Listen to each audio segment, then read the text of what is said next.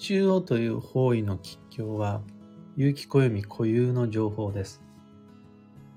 おはようございます。有限会社西企画西俊久です。発行から20年、累計8万部の運をデザインする手帳、有機暦を群馬県富岡市にて制作しています。最新版である有機暦2024は現在販売中。気になる方は、有機暦で検索を。で、このラジオ、聞く暦では、毎朝10分の暦レッスンをお届けしています。今朝は、33ページ、中央という方位、有機暦固有の基準というテーマでお話を。今日のテーマは関係ない人にとっては全く関係ないので聞き飛ばしてもらって問題なしなんですが関係する人にとっては方位の作用が最も強く働く問題なのでぜひ意識して人生設計に組み込んでいただきたいです。有機暦の基地方位一覧表には必ず中央の方位の吉凶が掲載されています。有機暦の基地方位一覧表って、向こう10年間120ヶ月分、10年先まで載ってるんですよね。これは単に基地方位旅行のことだけを考えたわけではなくて、住環境設定とか、それこそ転居も含めた人生設計で方位を取り入れるのに、今月今年の情報だけだと足りないから来年再来年その先を載せていった結果、向こう10年は必要だよねってなってそのようにしてやります。で、その基地方一覧表の中に書いてあるのが中央という情報です。有機暦の基地方位一覧表には必ず中央の方位の吉凶が掲載されています。見方は簡単で、中央って書いてあったら、その月、中央が基地方位です。書いてない月は全部中央が強方位です。この中央という基地方位は何なのかというと、現住居の取り壊しや増改築の時に関係してくる方位です。だからもしも皆様が今、もしくは来年再来年将来的に今住んでる家の取り壊しが必要であるって思ってたら中央を目で追ってほしいです。もしくは住居全体がガラリと変わるようなリノベーション、リフォームをご検討中なら、それ中央という方位の吉凶が強く関わってくるので、向こう10年先までの基地方一覧表を見ていただきたいです。そして、現住居の取り壊しや増改地の増改築の予定がないならば、中央の吉凶は一切人生に関係してこないので、関係のない情報は見ないでいただきたいです。無視してほしいし、それ、そこにあれもこうかな、これもそうかなって想像でいろいろな考えを結びつけて自己解釈しないように気をつけたいです。例えば、確かに住居の取り返しや増改築の時に関係するのが中央の方位であるというのはご提案しましたが、修理修繕の時には一切関係ないです。だから、もうすでに壊れてしまった、傷んでしまったそういう現住居の修理修繕の時に中央を持ち出さないように気をつけてきち。ちなみに、じゃあ修理修繕っていつどうやればいいのって言うかというと、なるはやです。壊れてる、傷んでる、腐ってる期間が短ければ短いほど運がいいので、なるはやです。また、これから旅行に行きたい。出張をする、移動をしたいという方、それは現住居の取り壊しや増改築じゃないですよね。一切関係ないです。だから旅行移動の時は中央という方位消してください。今立ててる計画は旅行ですよね。移動ですよね。それ中央の方位一切関係ないから見ないでください。また関係ないから結びつけて想像しないでください。一切関係ないです。また、これは当人にとって現住居の話です。現住居の取り返しや増改築の時に関係する方位、それが中央です。現住居の話をしています。昔住んでいた、今は誰も住んでいない建物とか、あとは別棟の物置とか、納屋の話じゃないです。今、現在住んでいる家の話。これが現住居という意味です。その取り壊しや増改築の時に関係するのが中央という方位です。だいぶ回りくどい話をしていますが、ここら辺すべて33ページに書かれていることです。有機暦の。なんなら赤線引いて書いてあります。が、なんな、ここのページを開きながら、中央って書いてあるんだけど、すべての方位が基地方位になるんですか？って、旅行に結びつけちゃう人います。また、このページの存在を知りながら、中央にいるとき、中央が基地方位のときって、家が運がいいってことですよね。ってなっちゃう方もいらっしゃいます。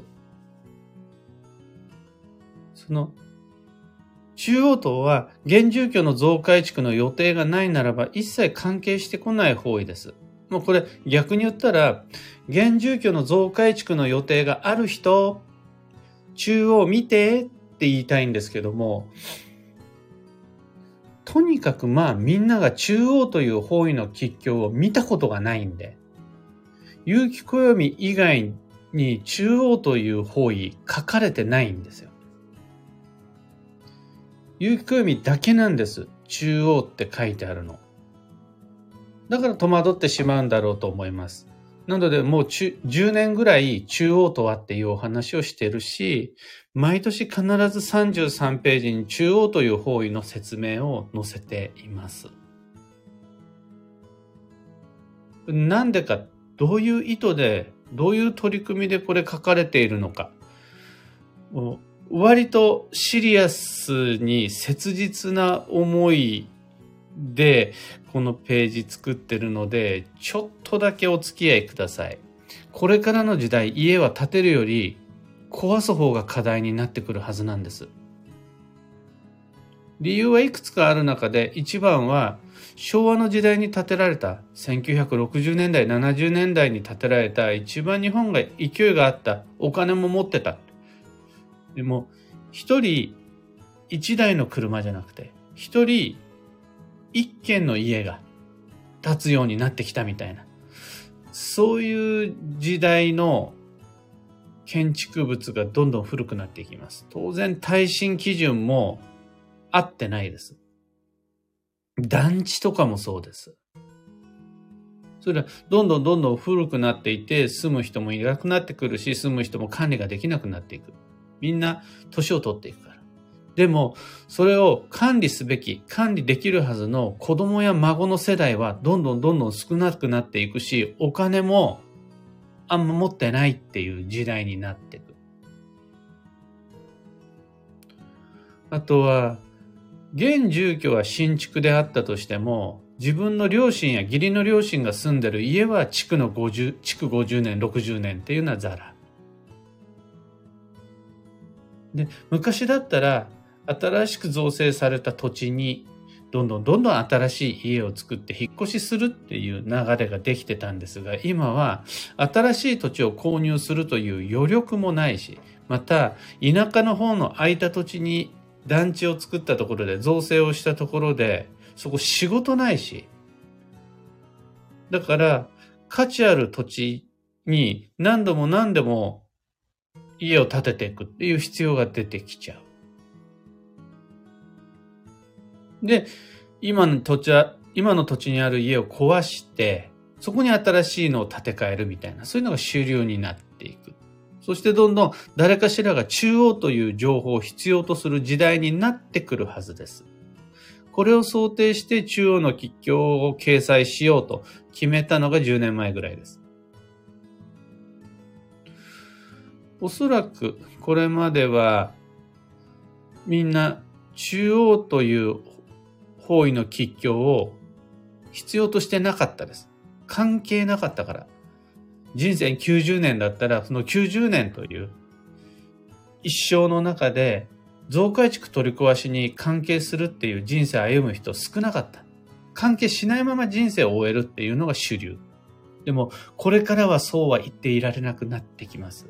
自分は関係なくても、自分の友人や両親、義理の両親、自分の下手したら子供にとっては切実な課題になってくるはずなんですよね。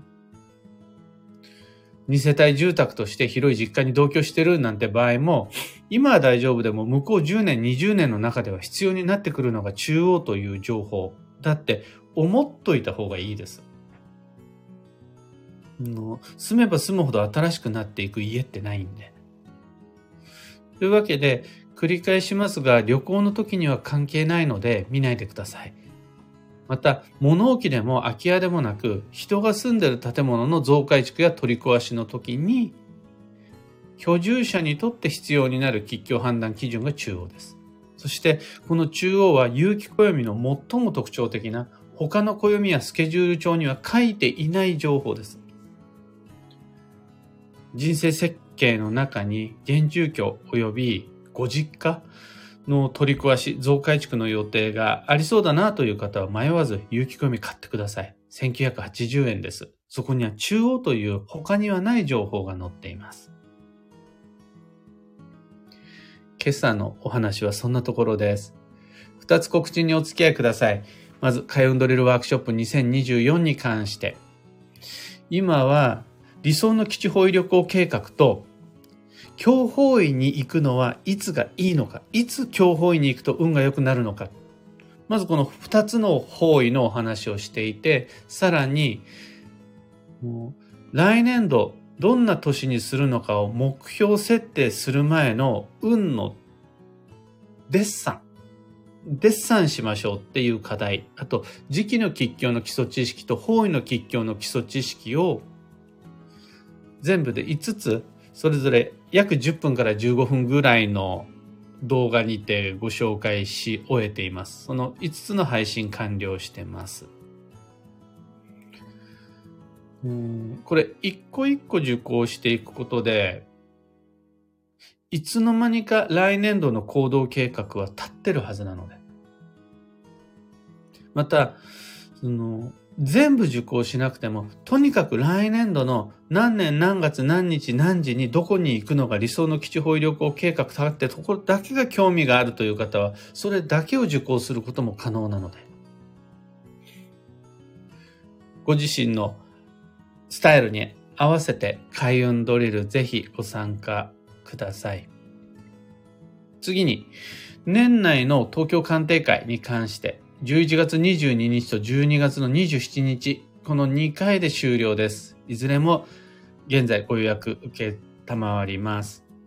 開運ドリルも東京鑑定会も詳細とお申し込みはその、この配信の放送内容欄にリンク貼り付けておきます。そちらでご確認ください。さて、今日という一日は2023年11月12日日曜日一粒万倍日。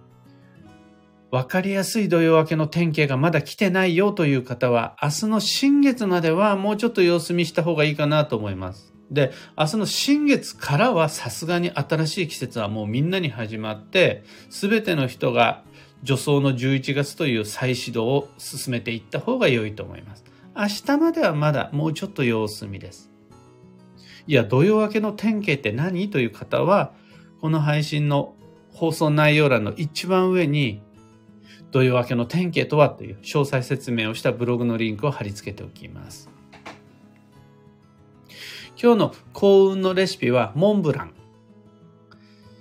あの、モンブランというメニュー、ケーキもちろんいいんですが、一応、レシピの内容がですね、マッシュポテトとか、スイートポテトとか、あとはマロンペーストとか、ああいう芋や栗の変化系食材が基地です。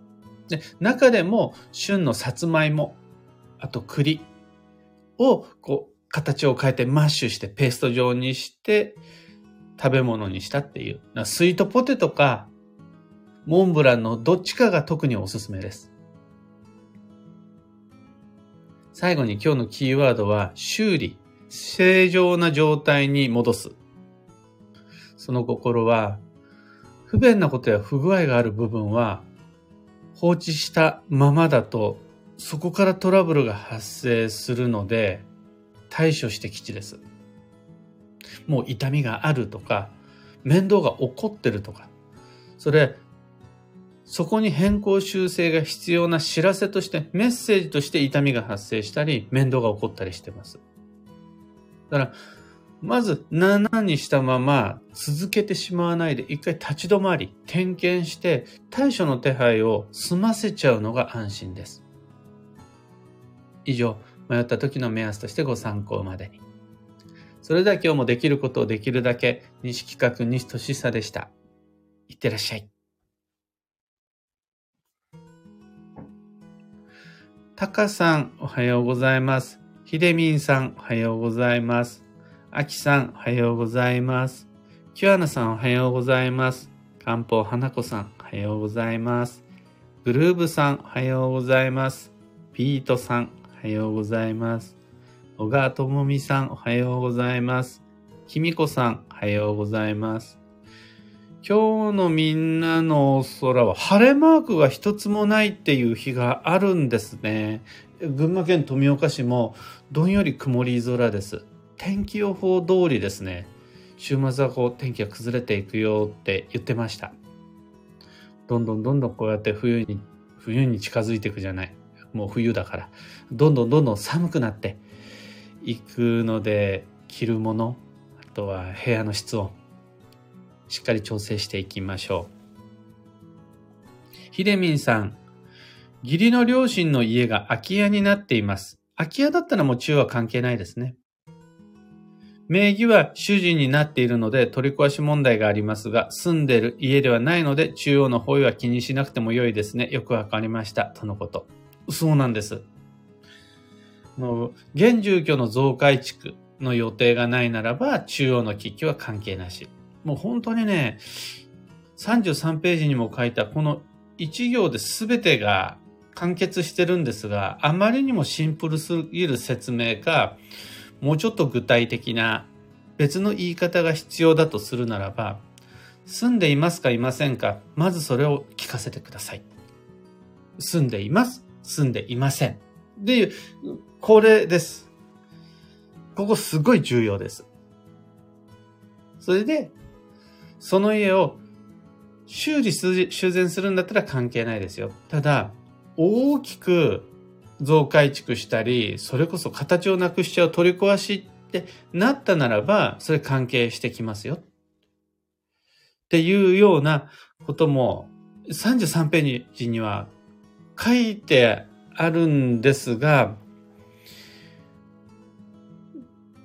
あとですね、もっと言っちゃえば、基地方位一覧表の枠外にも、中央って書いてある場合、中央の方位は基地方位旅行には関係ないからねとかも書いてあるんですが、みんなの中では、え中央どういうこと何え何何つれえで、ブワーって脳がパニックを起こしてしまった結果、え、じゃあ、家にいたら運が良くなることみたいな、何かしら自分を安定させる答えを自分で設定して、何とかしようと思っちゃうらしいんですよね。もうそこはぐっとこらえて落ち着いて33ページの一番上の赤線引いたところ現住居の増改築の予定ここを意識していただければすごくわかりやすいと思います。というわけで今日もマイペースに運をデザインして参りましょう。僕も行ってきます。